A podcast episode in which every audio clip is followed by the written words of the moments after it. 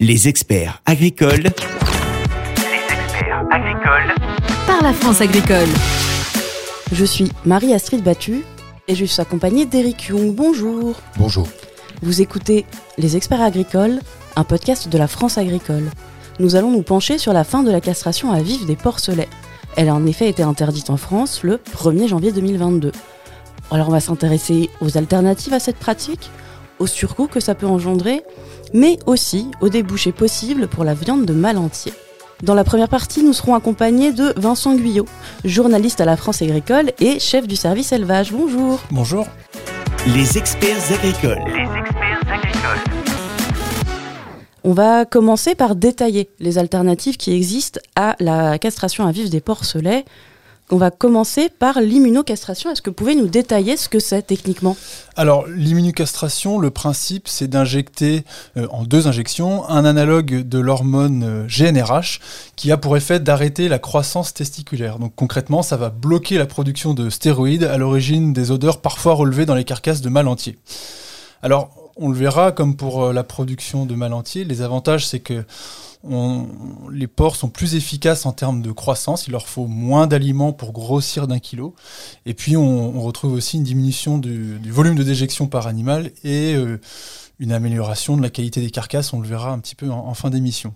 Du côté des inconvénients, on peut noter quand même un risque pour l'éleveur lié à l'injection, puisque euh, c'est une injection d'hormones, donc ça a des effets qui peuvent être euh, néfastes pour l'opérateur. Et puis aussi, on, observe de l'agressivité possible en fin d'engraissement, donc de l'agressivité euh, des animaux, notamment liée au, rationnement de l'alimentation. Et donc l'IFIP, hein, l'Institut du euh, recommande notamment de sécuriser l'injecteur hein, pour, pour l'opérateur, pour l'éleveur, et puis aussi pour les animaux de, de sécuriser, de sécuriser pardon, l'accès à l'aliment. Et puis dernière chose, autre conseil de, de l'IFIP, c'est aussi de veiller à détecter les animaux qui sont mal vaccinés avant le départ pour l'abattoir, afin de limiter le risque de carcasse malodorante.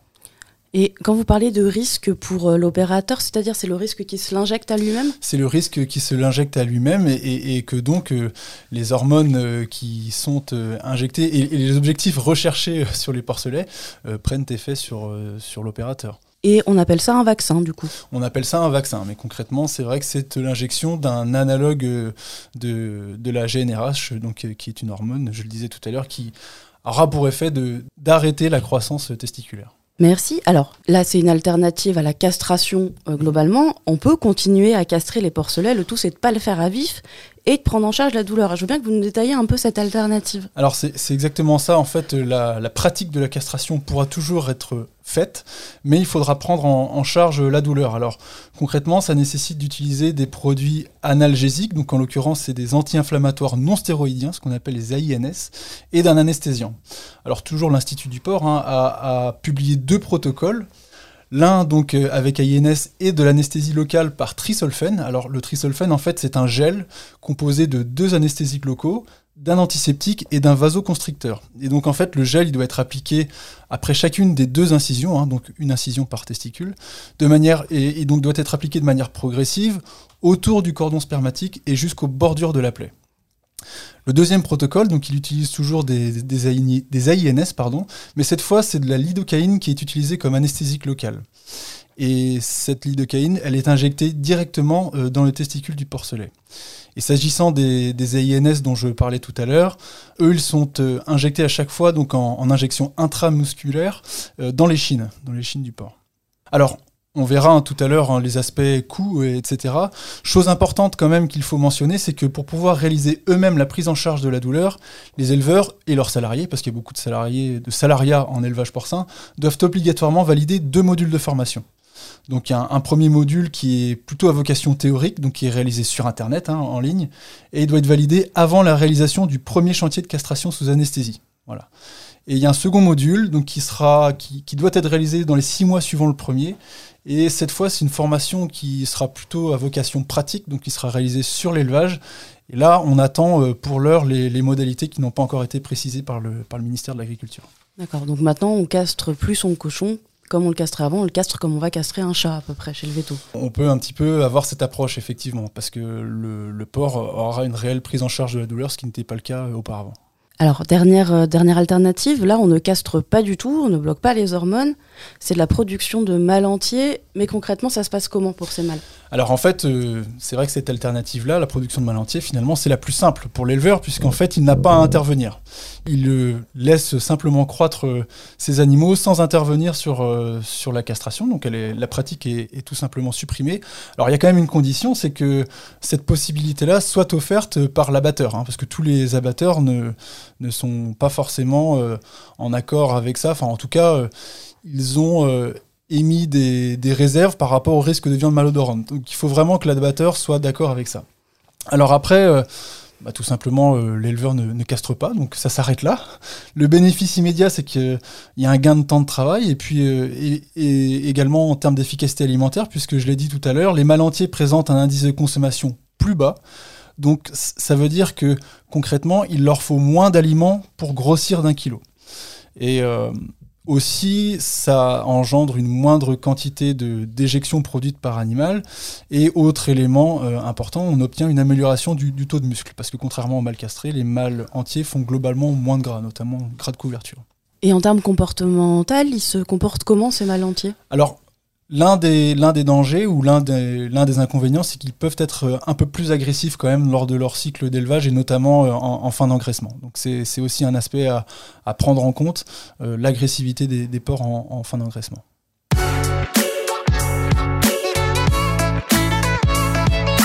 Vous écoutez Les experts agricoles, un podcast de la France agricole. Et avant d'aborder la deuxième partie de cet épisode consacré à la fin de la castration à vif des porcelets en France, nous allons prendre un peu le large puisqu'Eric Young nous emmène faire un tour d'Europe du cochon. Alors quand on parle de l'Europe du porc, on ne parle pas de tous les pays de l'Union. Alors déjà, euh, deux pays majeurs, l'Espagne et l'Allemagne, avec eux deux, euh, selon les chiffres de la Commission européenne, on couvre déjà 50% du marché, euh, qu'on parle aussi bien du nombre de porcs élevés ou de la transformation de viande de porc. Ensuite euh, viennent la France et la Pologne, mais le secteur porcin polonais est en pleine chute à cause de sa faible rentabilité et euh, de l'épidémie de peste porcine africaine. Là-bas, la castration n'est pas le sujet principal du moment. Et ensuite, un ensemble réparti dans trois pays, euh, Danemark, Pays-Bas, Belgique. Voilà, avec tout ça, on couvre euh, à peu près les trois quarts de la production de porc. Euh, alors, on va se concentrer sur ces pays-là, sauf la France, puisqu'on en parle dans le reste du podcast. Alors, la question de la castration des porcelets ne fait pas l'unanimité dans le continent. Euh, Chaque pays adopte une position différente selon son marché ou sa politique. Législativement, il n'existe qu'une directive de 2008 qui permet la castration des porcelets en dérogation des règles de non-mutilation des animaux et impose une anesthésie si elle est pratiquée obligatoirement par un vétérinaire après l'âge de 7 jours. En dessous, un professionnel suffit. On peut résumer en disant que c'est assez peu contraint tout de même. hein. Mais les organisations professionnelles agricoles ont signé en 2010 une déclaration volontaire pour les alternatives à la castration. Elle n'a pas abouti concrètement dans les délais qu'elle s'était fixés, mais elle donne déjà un état d'esprit global en faveur de la fin de la castration. Et on va le voir, c'est dans la pratique que les difficultés naissent. Pour faire ce tour d'Europe, euh, je me suis appuyé sur l'expertise de Jan-Peter van Ferney, qui est économiste à l'Institut du Port, l'IFIP. L'essentiel des données viennent de lui. Alors commençons par l'Espagne. Là, c'est bien simple, il ne s'estime pas concerné. Depuis toujours, les Espagnols abattent les cochons à un âge plus jeune que le reste du continent, c'est-à-dire avant l'âge où l'animal développe l'hormone sexuelle qui provoque l'odeur d'urine dans son gras. Leur marché de la charcuterie est fait pour les porcs jeunes ou les femelles. À l'exception des porcs ibériques abattus plus lourds qui, eux, sont castrés, ils représentent 7% du marché national. L'Allemagne, elle, applique depuis 2021 une législation sur le bien-être animal qui autorise la castration uniquement sous anesthésie générale par l'inhalation d'isoflurane, un gaz narcotique assez rapide. Le coût de cette méthode se monte à 2 euros par porcelet. Les pouvoirs publics euh, financent une bonne part du matériel nécessaire. Les mâles entiers représentent tout de même 15% du marché allemand et l'immunocastration 5% des abattages. Les Pays-Bas sont le pays qui s'est interrogé le plus tôt sur la castration, il y a une vingtaine d'années, sous la pression d'un distributeur Aldi. Le principe là-bas, c'est de ne pas faire de castration à vif.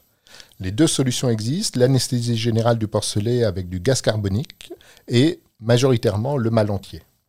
Au Danemark, la production est très majoritairement exportée. Les transformateurs, les exportateurs ne veulent pas entendre parler de mal entier à cause du risque de viande odorante.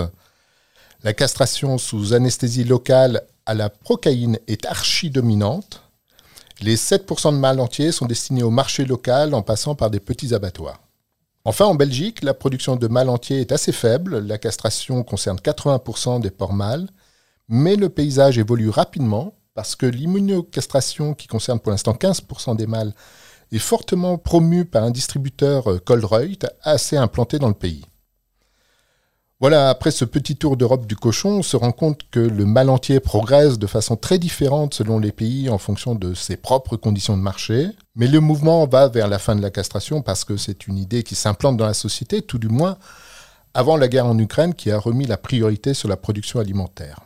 Enfin, il y a d'autres pistes génétiques qui sont explorées, par exemple repousser l'âge de la maturité sexuelle des porcelets pour retarder l'apparition de l'odeur d'urine du gras, ou encore accélérer leur croissance juvénile pour qu'ils atteignent leur poids d'abattage plus tôt.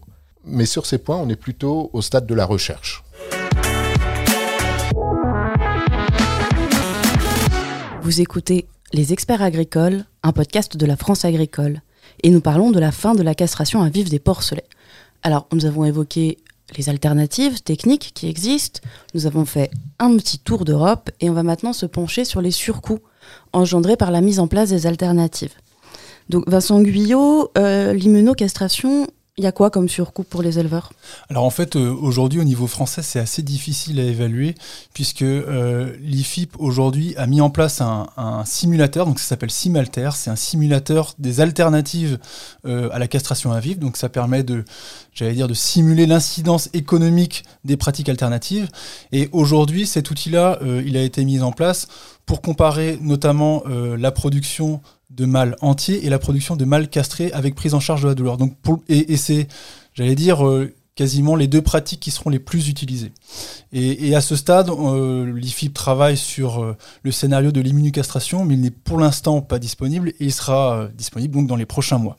Ce qu'on peut dire quand même par rapport à la comparaison du mâle entier et du mâle castré sous anesthésie, alors quand, on dit mâle, c'est mâle et femelle, hein, puisqu'il faut quand même rappeler que les porcs euh, qui sont produits sont à 50% des mâles et à 50% des femelles. Hein. C'est un sexe ratio de 50-50 euh, très classique. Donc en fait, euh, ce, simulateur-là a comparé deux scénarios. Donc comme je le disais, le premier avec femelle plus mâle entier euh, donc euh, en fait ils reçoivent tous un aliment de type mâle entier enrichi en acides aminés. Et le deuxième scénario, donc c'est femelle plus mâle euh, castré avec prise en charge de la douleur et eux reçoivent un aliment classique en engraissement. Bon, ce qu'il faut retenir dans tout ça, c'est que quel que soit le prix de l'aliment, il en ressort une réduction de la charge alimentaire de l'ordre de 3,30€ par porc avec les mâles entiers. Donc c'est quand même très nettement favorable. Concernant la main-d'œuvre, euh, il faut compter en moyenne 1 minute 35 par porcelet castré avec prise en charge de la douleur. Alors qu'il n'y a aucune charge de travail sur cet aspect pour les mâles entiers. Et donc en chiffres, ça se traduit par une économie de charges de main-d'œuvre et de dépenses de santé estimée autour de 70 centimes par porc sorti. Donc au total, euh, l'IFIP estime que l'on obtient un gain euh, pour l'éleveur, estimé entre 5,15€ et 5,45€ en faveur de la production de femelles et de mâles entiers, versus le scénario femelle plus mâle castré avec prise en charge de la douleur. Donc c'est quand même très important. Et préciser aussi que l'outil Simalter euh, propose un scénario libre pour, pour que chaque éleveur en fait, puisse construire sa propre analyse personnalisée.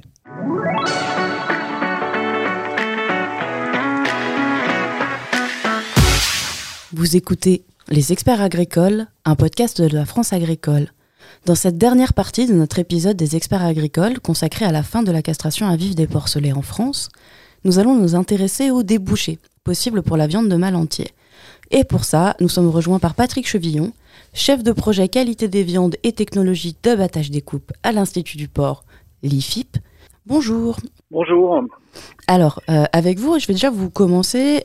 Pourquoi est-ce que cette viande de mâle entier, elle pose problème dans la filière porcine pour son écoulement? Bah, aujourd'hui, euh, la viande de malentier euh, présente potentiellement un risque d'odeur euh, de la viande. Donc les odeurs, c'est des composés qui se concentrent dans le gras, donc plus on va consommer un produit gras, plus on risque d'être exposé à cette odeur hein, si le, le porc est porteur de ces odeurs. Donc ces odeurs sont liées à la présence d'androsténone, c'est un dérivé en fin de compte euh, produit par les, les testicules qui se stockent dans le gras ou le scatol, là c'est un, une petite molécule produite par les bactéries dans le côlon du, du mâle entier qui se dépose aussi euh, dans le gras. Alors les mâles entiers, euh, il faut être clair aussi. Hein, la grande majorité ne sont pas odorants. On va dire euh, aujourd'hui pour les gens qui font du tri sur nez humain, hein, ce qui est un impératif quand on fait du mâle entier.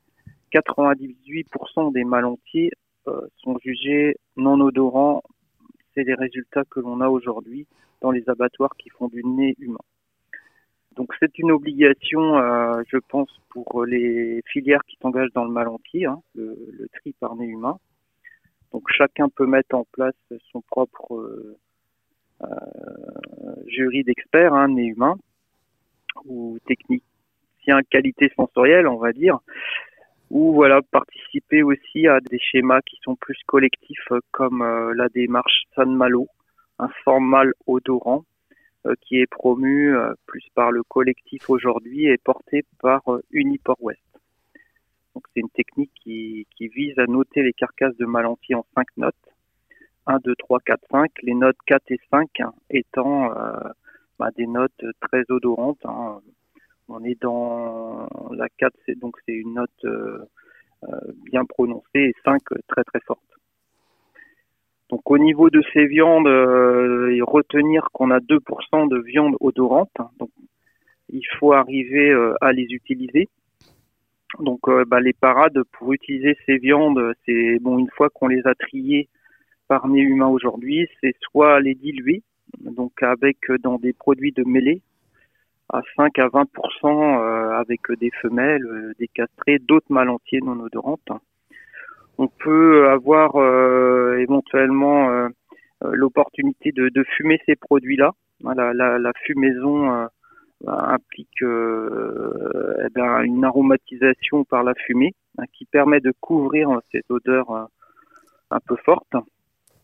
Euh, les produits du sec hein, en dilution, je pense aux saucissons secs, au chorizo, des produits cuits de mêlée en dilution, donc euh, des rillettes, euh, des pâtés, mais il faut rester en dilution hein, quand on fait euh, euh, ces produits-là, euh, rillettes ou pâtés avec que des odorants, on est quand même euh, déçu du résultat, donc il faut toujours euh, euh, opérer par dilution. Après, utiliser des ingrédients naturels, des aromatisants naturels. Euh, on a euh, une palette de solutions et autant au début, les industriels qui ont démarré dans le mal entier n'avaient pas forcément de, de, de parade immédiate. Aujourd'hui, euh, les carcasses sont toutes valorisées euh, en alimentaire. Éventuellement, vous pouvez trouver également des marchés à l'export parce qu'il y a quelques pays qui sont moins, voilà, soit moins sensibles ou moins exigeants sur ce critère-là. Donc, les carcasses peuvent partir également sur certains marchés export, sans doute à un prix moindre. Alors, il y a cet aspect odeur sur le mal entier. Après, il y a l'aspect aussi quantité de gras.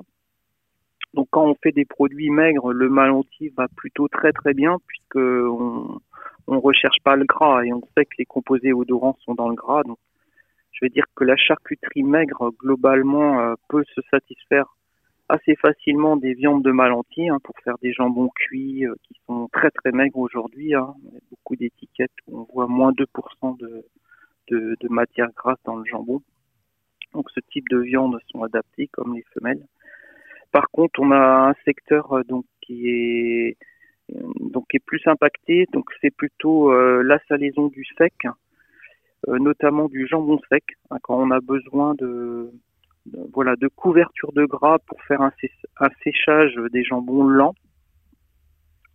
Eh bien, on est fortement impacté. Donc le mal entier euh, aujourd'hui tel qu'il est produit, hein, très maigre, euh, et optimisé pour faire du maigre ne convient pas. Face à ça, euh, on va sans doute en- entreprendre des, recherches pour faire un- mal entier un petit peu plus gras. Hein, on fait des recherches pour euh, voilà travailler sur l'alimentation et le parcours alimentaire pour les faire un peu plus gras. Voilà. D'accord. Et alors, petite question parce que moi j'ai entendu dire qu'on n'était pas tous capables de sentir l'odeur qu'il y avait dans le gras d'un mal entier, que certaines personnes étaient sensibles, Oui. très sensibles et d'autres pas du tout. Oui, tout à fait, c'est génétique. Euh, bah, chacun d'entre nous, on a des récepteurs euh, olfactifs euh, dans le nez ou dans le palais. Et on a à peu près, je vais dire, 30-40% des gens qui ne sentent pas l'odeur d'androsténone. hein. c'est donc la phéromone sexuelle du mâle produite dans les testicules. Euh, donc il faut le savoir, c'est vrai qu'autour de la table, même dans une famille, euh, tout le monde ne va pas être égaux euh, face à, cette problématique d'odeur. Donc d'office, quand par exemple les, gens font du nez humain en abattoir pour trier les quelques pourcents de carcasses odorantes, systématiquement les gens doivent être sensibles à cette molécule-là. Donc il est fait des, des tests, voire des batteries de tests hein, dans le cadre de la démarche Uniport Saint-Malo pour s'assurer que les gens sentent bien cette odeur. Hein, sinon, on passerait à côté de voilà de, de carcasses qui sont positives pour 60% de la population si jamais le testeur euh, sur la chaîne d'abattage n'était pas sensible à cette odeur-là. D'accord, merci beaucoup. Alors, euh, je rappelle Voilà. que nos invités étaient respectivement chef du service élevage à la France agricole et chef de projet qualité des viandes et technologie d'abattage des coupes à l'IFIP.